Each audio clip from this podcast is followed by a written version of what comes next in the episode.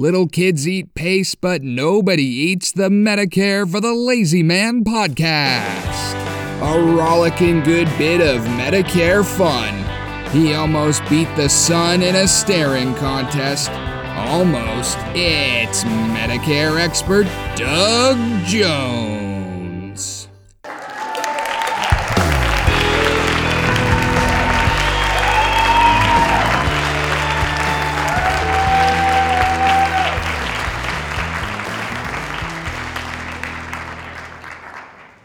Well, hello, ladies and gentlemen. Welcome to episode number two in the new year, 2024. I am so happy to be uh, bringing Medicare knowledge to those of you who are going to have a Medicare encounter in 2024 because I can be of some help to you. And uh, once you have absorbed the knowledge that I have to offer, you're going to find your Medicare encounter is going to be slicker than snot on a rock. I don't know if snot is ever actually on rocks, but uh, it's going to allow you to encounter Medicare, engage with it, and come out victorious. And the way that I allow people to do that is to encourage them to read my book about Medicare called Medicare for the Lazy Man. Right now, the 2023 edition is still out from last year because it was so good. I can't stop people from buying it. It is going to give you the Medicare knowledge that you seek in bite sized bits, and it's going to allow you to digest and absorb the Medicare knowledge in such a way that when you decide to enroll in Medicare, you can use the book like a handbook, like an instruction manual. And when you have finished, you can put the book on your shelf and say, aha, if I ever need to uh, tap into that knowledge again, the book is going to be right there. If my progeny get to be the Medicare age they need, uh, the, the book will be uh, in a position to serve them very well also. So I would go to Amazon.com or to uh, barnesandnoble.com and search for Medicare for the Lazy Man 2023. Soon it will be 2024 but look for the uh, most recent edition, and you're going to find a plethora of types of books. You're going to find an Audible book that you can listen to. You're going to find an uh, e-book that you can download to your reading device. You can, you're going to find a paperback book. That's really the workhorse of the uh, of the uh, whole um, Medicare for the lazy man uh, industry. And then, of course, I'm going to be having the book published in a hardcover form, which is a uh, keepsake. It's a, a museum quality addition to your library. It will be uh, it'll be uh, Medicare knowledge frozen in time for all who seek knowledge in the future about what Medicare was like in the distant past. It'll last forever. But go to your Amazon or to your barnesandnoble.com website, search for Medicare for the Lazy Man with the current year, maybe 2024 by the time you uh, listen to this, and you will find the book waiting for you and it will guide you through your encounter with Medicare. You'll come out smiling on the other side. Speaking of smiling, I'm looking at a smiling face on my computer screen. It's Randy Carson, who does all the real important work around this podcast empire we've created. Randy, it's a pleasure to see you again. Thanks. I'm always happy to see you. You were you were out on the road, you know, partying over the holidays, and uh, sure. we just didn't get to spend very much time recording. But I hear you had a good time, and you were able to make it back out of the hinterlands to yep. Arizona. No hits, no runs, no errors. So far, nothing bad happened. Went to see the uh, uh, children and grandchildren. Uh, they all we all gathered in California, and then we got a big they've got a huge TV screen hanging on a wall, of course. And uh, we uh, contacted my sister and her family, including Drew McMillan, the announcer for this podcast, uh, who is expecting baby number two. Uh, this will be in the summer. His lovely bride Magda is pregnant. Uh, Drew's brother's um, squeeze is pregnant. Uh, Drew's sister has broken up with her boyfriend, and she's being um, transferred to a corporate location in Calgary, Alberta. I think that's uh, the province that Calgary is in. And um, let's see what else uh, transpired. Oh yes, every time we got serious about talking, everybody was talking all at once, as Joneses always do when they get together. Little Nora's face came into the the camera, not just the camera range, but her face took up the whole screen. Uh, she examined uh, what was going on there. So uh, it was like having uh, Godzilla walk back and forth across you. Yes, exactly like that. She was very curious about what was going on. So, in other words, it was a an, uh, a virtual family reunion that was uh, a lot of fun for all of us. Well, I'm glad you had a great time because I know you you were just leading up to year end. You know, in the business that you're in, you were busier than a one-eyed cat watching two mouse holes. Yeah, it was uh it was a very busy end of the year and that bodes well for the future. I believe that there are a lot of people that need to get our message. The podcast is not designed to tell people how to interact with Medicare. It's more like a news organ or news uh, uh, conveyance. In other words, here's some interesting stuff about Medicare that you might or might not have known. The real Medicare how to uh, is delivered by the book. And uh, when I uh, talk to people who have read the book, then I am able to tell them, here's what I think you ought to do. Here's what many people do not know about Medicare, and uh, an interesting way that you can interact with Medicare, protect yourself at a very reasonable cost. That's the thing that is the big secret. I'm about the only one out there telling people how to protect themselves from medical expenses at a very, very reasonable cost.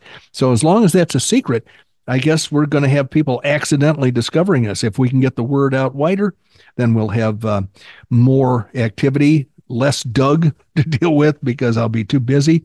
But uh, that's that's uh, my long explanation as to what happened at the end of last year. Everything just went haywire. Well, everybody just mark it down. All you guys listening to the podcast today, mark it down. We got some new and exciting stuff planned for the new year. So keep listening because we are going to roll out some some really good stuff. You're going to be surprised. Yeah. It's going to be a sm- put a smile on your face. But I do have just one thing that we used to do. Still haven't run out of the stupid state laws. Well, lay one on me. I'm ready. I'm ready for a stupid law. I know Doug loves these things. So, okay, I'm I, uh, once again I'm going to give you the state because there's no reason for you to know where this law came from. North Carolina. Okay, beautiful state. People love it okay. there. Okay, I'm going to describe an illegal activity in North Carolina. Ooh. And it has to do with graveyards. Graveyards. Yes. What can't you do in a graveyard in North Carolina? I'm going to say that it has something to do with dancing because I believe that people whose relatives are buried in graveyards don't want to have a bunch of drunken strangers dancing on their relatives' graves. So would it be would it have to do with dancing? You know, you're not that far off. I'm going to give that one to you. Oh boy, that's exciting. Let, let me read the actual law. I don't know why anyone would want to do this, but apparently there are people whose idea of a good time is relaxing in a cemetery. Oh boy. The state legislature decided to put a stop to this worrying new trend by banning anti- any hunting, picnicking, playing, romping, camping, or lying full length or sitting on the ground within the confines of a cemetery in North Carolina. Wow, that limits the uh, fun you can have in a cemetery, I guess. Jeez, it never occurred to me that cemeteries would be a good place to do that. But um, boy, I I'm just happy that I got pretty close to the actual truth. You got, you know, this is the you, we need to mark that down, Doug. This is Red the first day. stupid state law for the for the 2024, and Doug nails it. Uh, right on the head. Yeah, I'll never have a victory like this today, so I'm always going to remember today as as uh, the the highlight of uh, my stupid law uh, encounters, I guess. Well, and then plus the other thing is, I, I was heading down to North Carolina, and as usual, I camp in graveyards, so I, I there's just no reason to go there anymore. Well, there's got to be some other reason. A lot of my friends have moved there, so I'm thinking that you might, you, if you put your mind to it, you're probably going to come up with some other reasonable activity that you can do without irritating the authorities and getting arrested. Yeah, well, the last time I asked them where you know Uncle Harry was, they said he's camping, but in his case, he was camping in a graveyard for real. well, you might remember our uh, guest Roy Brotherhood. He was uh, a guest at least once, I if not twice. He said yeah. shoulder surgery and all kinds of other stuff happened. So he was explaining about his Medicare encounters and how Medicare covered his stuff, his surgeries that he had. And he, when we first met back in 2008, he gave me the transcript of his grandmother's travel log. His grandmother got married, I think, in the 1920s and took a road trip with her new husband to um, the um, the big uh, state park uh, Yellowstone. Yeah, and and lived there for some period of time, and then eventually came back to their home in Wisconsin. Uh, of course, their the whole thing was replete with cars breaking down and things like that, and they had to camp everywhere they went because uh, motels hadn't really been invented yet. But um, she was an inveterate uh, journaler, I guess you'd say. She kept a diary or a log of everything they did and everybody they met. And one of the things they used to do would be, you know, when it came to be the end of the day and they had driven far enough, they would pull over and uh, just camp out in a farm uh, yard. And I'm not talking about a field far away from the farmhouse or the barns or anything. I'm talking about in a farmer's yard and typically the family that owned the farm would come out and give them, you know, some uh, butter or, you know, the things to make their camping experience more comfortable.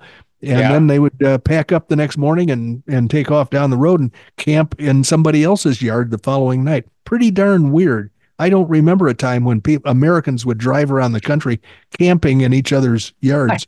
I, I don't re- I I don't remember that either. I mean, literally where I came from, if somebody pulled up and started camping in your yard, it wouldn't have a good ending unless they had asked first. yeah, but apparently, apparently, it was accepted behavior prior to that. Really? Well, that, yeah. you know, it's interesting. It's it's really interesting the stuff that you you learn. Uh, you know, as past what was appropriate, what wasn't appropriate. Sure. You know, it, it's just it's just crazy what things happened and how they've evolved to where we are today. Yep. And uh, where will we be tomorrow? That's yes, the big concern. That's, that's the bigger question, Doug. Absolutely. Well, we're not going to solve that today. But we might be able to solve a few Medicare or health related things. Yep. So I'm going to go ahead and mute myself out, and we're going to push you on forward right in front of the audience. All righty. Well, I, you've heard me talk about the content curator that happens to hang her hat at Chez Jones.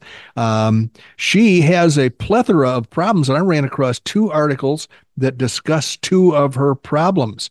And uh, frankly, I'm at a loss as to which to go with first. But this one, this first one, affects her ability to curate content for this podcast, the Medicare for the Lazy Man podcast. So I thought I'd tackle that one first. And the question is Are you at risk of developing glaucoma? Now, she has wet glaucoma and dry glaucoma. She's got a one eye that's wet and one eye that's dry, and she has uh, injections in her eyeballs, one of her eyeballs, to uh, keep the pressure at bay. And she takes prescription eye drops and stuff. And all this really cuts into the podcast um, uh, curation activity that I am reliant on for delivering a reasonable podcast. So let's see what this article has to say about glaucoma. It's uh, written by the Savvy Senior, who is a guy in Oklahoma City, uh, who has a um, a podcast or not a podcast, a um, uh, newspaper column in the Daily Oklahoman and he has recently uh, become more active in the podcast world, or at least the online world. So the question to the savvy senior was, "What can you tell me about the eye disease glaucoma?" This person said, "My older brother was recently diagnosed with it and lost some of his vision, but never had a clue anything was wrong." And this uh, savvy senior, or this guy asks, "Could I be at risk also? Meaning, is it hereditary?" And he signed himself stressed sibling. And the answer that the Savvy Senior uh, put out there was yes, having an immediate family member with glaucoma significantly increases your risk of developing it. But there are other risk factors that you need to be aware of too. Here's what you should know. So the first question is what is glaucoma? It's a group of eye diseases that can damage the optic nerve and cause vision loss and blindness if it's not treated. This typically happens because the fluids in the eye don't drain properly, causing increased pressure in the eyeball. But the scary thing about glaucoma is that with no early warning signs and no pain, most people that have it do not realize it until their vision begins to deteriorate. And I got to tell you, that's kind of me. I don't have glaucoma. I don't know anybody that uh, had it before, at least before the uh, content curator uh, came down with it. But I don't go to the eye doctor regularly, even though they insist that I do that. And I don't have any fluid problems or any pain. Uh, but the fact that you don't have any symptoms like that is not necessarily a good reason to avoid having a checkup every once in a while. So, while there are two main types of glaucoma, the most common form that typically affects older adults is called open angle glaucoma. This disease develops very slowly when the eye's drainage canals become clogged over time, leading to blind spots in the peripheral or side vision. By the time you notice it, permanent damage is already done. The next question is Are you at risk? It's estimated that more than 3 million Americans have glaucoma today, but that number is expected to surge to more than 6.3 million by 2050. If you answer yes to any of the following questions, you're at increased risk of developing. So let me find out if Randy has any risk of developing glaucoma. I didn't know when I started this that I'd be able to test him for his uh, risk of glaucoma. But Randy, if you will uh, join along, I'm going to ask you some questions to try to estimate whether or not you've got a risk of glaucoma. First question Are you African American? No. Okay. How about Hispanic, Latino American, or Asian? Uh, are you even American? I've never. Uh, let's let's see some ID, buddy. are, are you any of those? I'm not. I'm none of those subgroups. No. Okay. Uh, are you over age sixty? Oh, by golly, I am. Yes, you are. Uh, do you have an immediate family member with glaucoma? My well, this isn't an immediate family, but my grandfather had it. Okay. Uh, do you have diabetes, heart disease, high blood pressure, migraines, or do you have extreme nearsightedness or farsightedness? That's a uh, lot of uh, questions to pack into one. I, I, I know I've got some of that, but uh, high blood pressure, you know, all that. You know, I yeah, I, I can I can claim some of that. Okay. Have you had a past eye injury? No. Okay. And last question: Have you used have you used corticosteroids, for example, eye drops, pills, inhalers, and creams for long periods of time? Why would you use that stuff unless you already had some kind of eye problem? Nope, anyway. I haven't done I haven't done that either. Okay. Well, I'd like to say that you probably have low risk based on the rest of this article. You probably have a low risk of uh, having glaucoma. Uh, so, you know, frankly, I can't give you a, a number score like you often give to me when I'm pretty close on a, a dumb law. But this this is, um, I think, looking it bodes well for your future vision. So let's put it that way. Uh, what to do about glaucoma? Early detection is the key to guarding against glaucoma. So, if you're age 40 or older, and if you have any of the previous mentioned risk factors, especially if you're black, uh, or uh, let's see, you need to get a comprehensive eye examination every 18 to 24 months. Or if you notice some loss of peripheral vision, get to the eye doctor right away. If you're in Medicare, annual eye examinations are covered for those at high risk for glaucoma. Or if you don't have vision coverage, uh, you can uh, contact, you can get free glaucoma eye exams through a pool of more than 4,600 volunteer ophthalmologists. Uh, you can visit aao.org slash eyecare dash America or call 877-887-6327 to learn more. While there's currently no cure for glaucoma, most cases can be treated with prescription eye drops, which reduce eye pressure and they can prevent further vision loss. It cannot, however, restore vision that's already been lost. If eye drops don't work, your doctor may recommend oral medication, laser treatments, incisional surgery, or a combination of these methods. And like I told you, I know one person that's getting injections every, I'm going to say six weeks in one eyeball. So, glaucoma, silent blinder of people, I would recommend making sure that you don't get glaucoma unknowingly. So here's another thing that the uh, content curator has uh, wrestled with in the past, and frankly, Um, she's learning how to cope with uh, this particular bodily uh, change. And the uh, article about it is what to expect before, during, and after a total knee replacement. She's had both knees done. Uh, so the question is Are you living with severe pain and limited mobility? Total knee replacement surgery might be the life changing medical procedure you've been seeking. However, surgery in any capacity can be a little nerve wracking. This guide aims to provide you with a clear understanding of what to expect to alleviate some of the stress. Uh, knowing what to anticipate before, during, and after a total knee replacement can help you through this procedure with confidence. Here are the ins and outs of total knee replacement surgery and everything you need to know. Complete knee replacement, what to anticipate. The preoperative phase is the first thing you're going to encounter. This is uh, obviously before surgery. Before undergoing a total knee replacement, several essential steps and preparations are typically involved.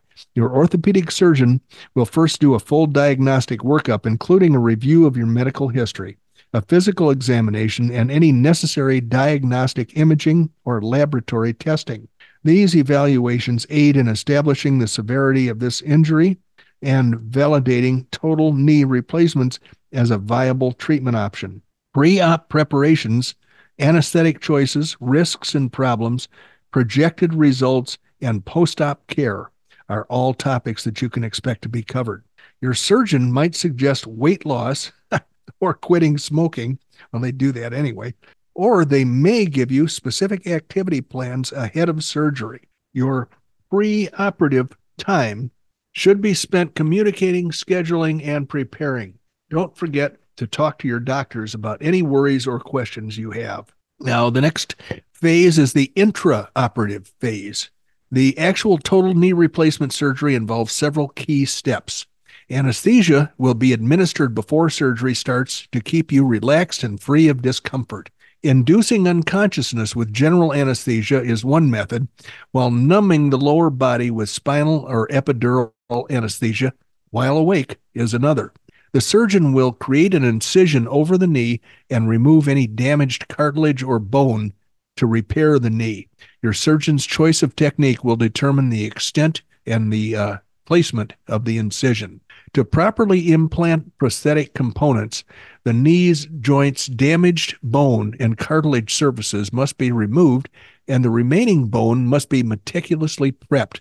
After the joint has been thoroughly examined, the prosthetic components um, hmm, the prosthetic components, which are a metal femoral component, a metal or plastic tibial component, and a plastic spacer, are inserted to replace or to replicate natural mobility. The incision will be closed with stitches or staples, and a sterile dressing will be applied once the prosthetic parts have been implanted. Now, the post-operative phase. This is where the fun begins. After the surgery, a structured recovery process is essential for successful outcome. You'll spend some time in recovery after surgery when your vitals will be continuously watched and you'll be taken to your hospital room. Many variables, including your current health and the complexity of the procedure and your progress toward certain pro, uh, postoperative goals, will determine the duration of your hospital stay. Pain management is essential for a pleasant healing process a mix of opioids, nonsteroidal anti inflammatory medicines, and local anesthetics uh, can be part of the individual pain management strategy that your medical team creates for you. Your speedy recovery will be greatly aided by early mobilization and physical treatment. Your physical therapist will help you get started on a program of low impact exercises and motions designed to restore this mobility, muscular strength, and balance. You can go home from the hospital with full support and home care services depending on how far along you are and your requirements. You can also be placed in a rehabilitation center briefly where you will get intense treatment and help with the uh, activities of daily living. Long term recovery. Total knee replacement recovery is a gradual process that continues beyond the immediate postoperative phase. Your orthopedic surgeon will schedule follow up visits to check on your recovery inspect the healing of your incision, and test how well your total knee replacement works. Your questions and worries might also be addressed during these checkups. You'll need to keep up with your physical therapy and fitness routine to get the most out of your new knee. Your physical therapist will work with you to develop a recovery plan unique to your condition and objectives. During the healing process, you might expect some discomfort and some edema. Your healthcare team will provide advice on using cold packs, elevating the affected area, and taking pain medication as prescribed. Walking, using the stairs, and engaging in other previously restricted activities can all be resumed at a regular pace and intensity over time. Listen to your body and do what it tells you to do after the surgery, uh, gradually increasing activity level and time as tolerated.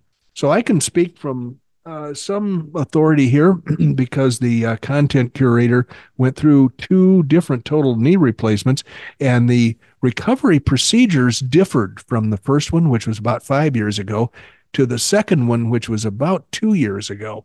And um, the first knee recovery involved a lot of ice and cold water circulated over the area where the surgery took place. And that was a major plan, uh, problem I hadn't uh, re- I hadn't planned on was getting enough ice. I thought, well, we've got an ice maker in the refrigerator. This involved going to uh, the store to get ice on a daily basis to feed this ice monster that came to live next to her uh, spot on the couch. And she laid stretched out on the couch for quite a long time with this cold water pump pushing highly chilled water through a hose that uh, surrounded her her knee, her surgical area. And of course, uh, it was important to flex the knee periodically and to go to um, rehabilitation on a regular basis. I think it started out about three times a week and uh, gradually uh, maybe tapered down to two times a week over the course of a couple of months. Uh, and eventually, after about a year, she was able to say, Well, I think the knee is probably as good as it's going to get. So that was a fairly lengthy recovery process. The second knee um, brought with it a machine that's the size of an old Electrolux uh, vacuum cleaner that uh, your great grandmother might have had in her house.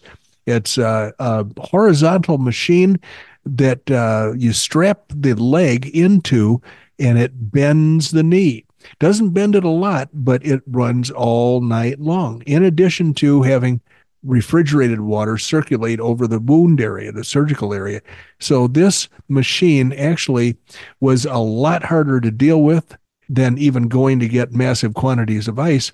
But over the course of time, it facilitated a more rapid recovery. And uh, when the content curator went to her regular um, her uh, nursing or her uh, rehabilitation sessions, often she was used as the example for the other classmates who had various degrees of recovery to uh, accomplish by um, being, they would be called over and she would be told to bend your knee, show them how it's done. Uh, her recovery and, and uh, re- her degree of agility uh, was apparently fascinating to everybody in this rehab place, which is a fairly sizable place. I stuck my head inside once and said, mm, not for me, and went back and read comic books in the car. But basically, I think that machine, while a big pain to have to set up, learn how to work, and to keep, uh, you know, working uh, all night long, every night, uh, that machine was, uh, I think, responsible for a very uh, positive outcome in the uh, eventual uh, mobility of that new knee. So both knees now are uh, fake.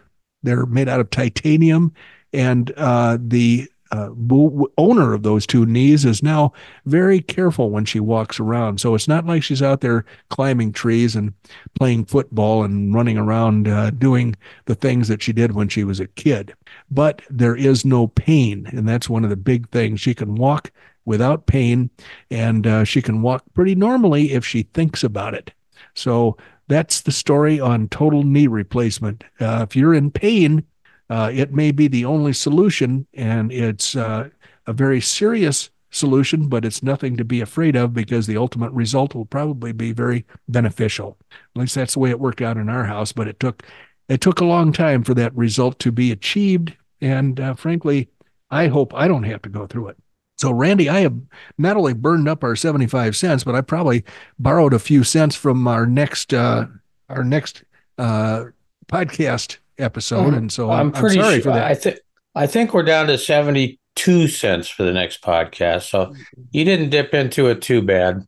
But, you know, it was a great story. I, I always enjoy these uh, first person stories because it gives people, you know, listening to the story a little bit of a reason not to be as fearful as perhaps they are. Yeah, I thought I thought it was going to be a huge problem uh, with a cripple uh, living in my house, and it turned out to be ultimately a very good thing. It just didn't go as quickly as I had hoped it would. Well, nothing ever does, at least in my case. yeah, same here. I, I, nothing ever works as quick as I want it to. Well, yep. we need to go ahead and sign off, folks. But before I do, get your pencil out. Doug still wants to hear from you at DBJ at mlmmailbag.com. That could end up being the most important email address you have in your book for a while. He is licensed nationwide to help you with your Medicare supplement planning. Check us out at the website at medicareforthelazyman.com. We would appreciate it if you'd find a place or two or three to give us some reviews on the content that we produce. The podcast, the books, the website, you name it, we'd love to have it. Last but certainly not least, thank you for joining us today. We're just beginning out a new year and we're looking forward to having you with us like you were last year. We want you right here listening to Medicare for the Lazy Man podcast, and it ends up being about 32 and a half minutes usually. We're listening to Doug Jones, the anti insurance insurance guy from Oklahoma. No more camped out in the high ground behind Cave Creek, Arizona. And I'm going to take it easy on him again. His Fortress of Solitude, I checked it out today. It's down below the cloud layer, and I'm going to put it in about 8,900 feet. Thank you, Randy, and thank you, ladies and gentlemen, for joining us. I'm looking forward to having you join us again for our next episode. Bye bye.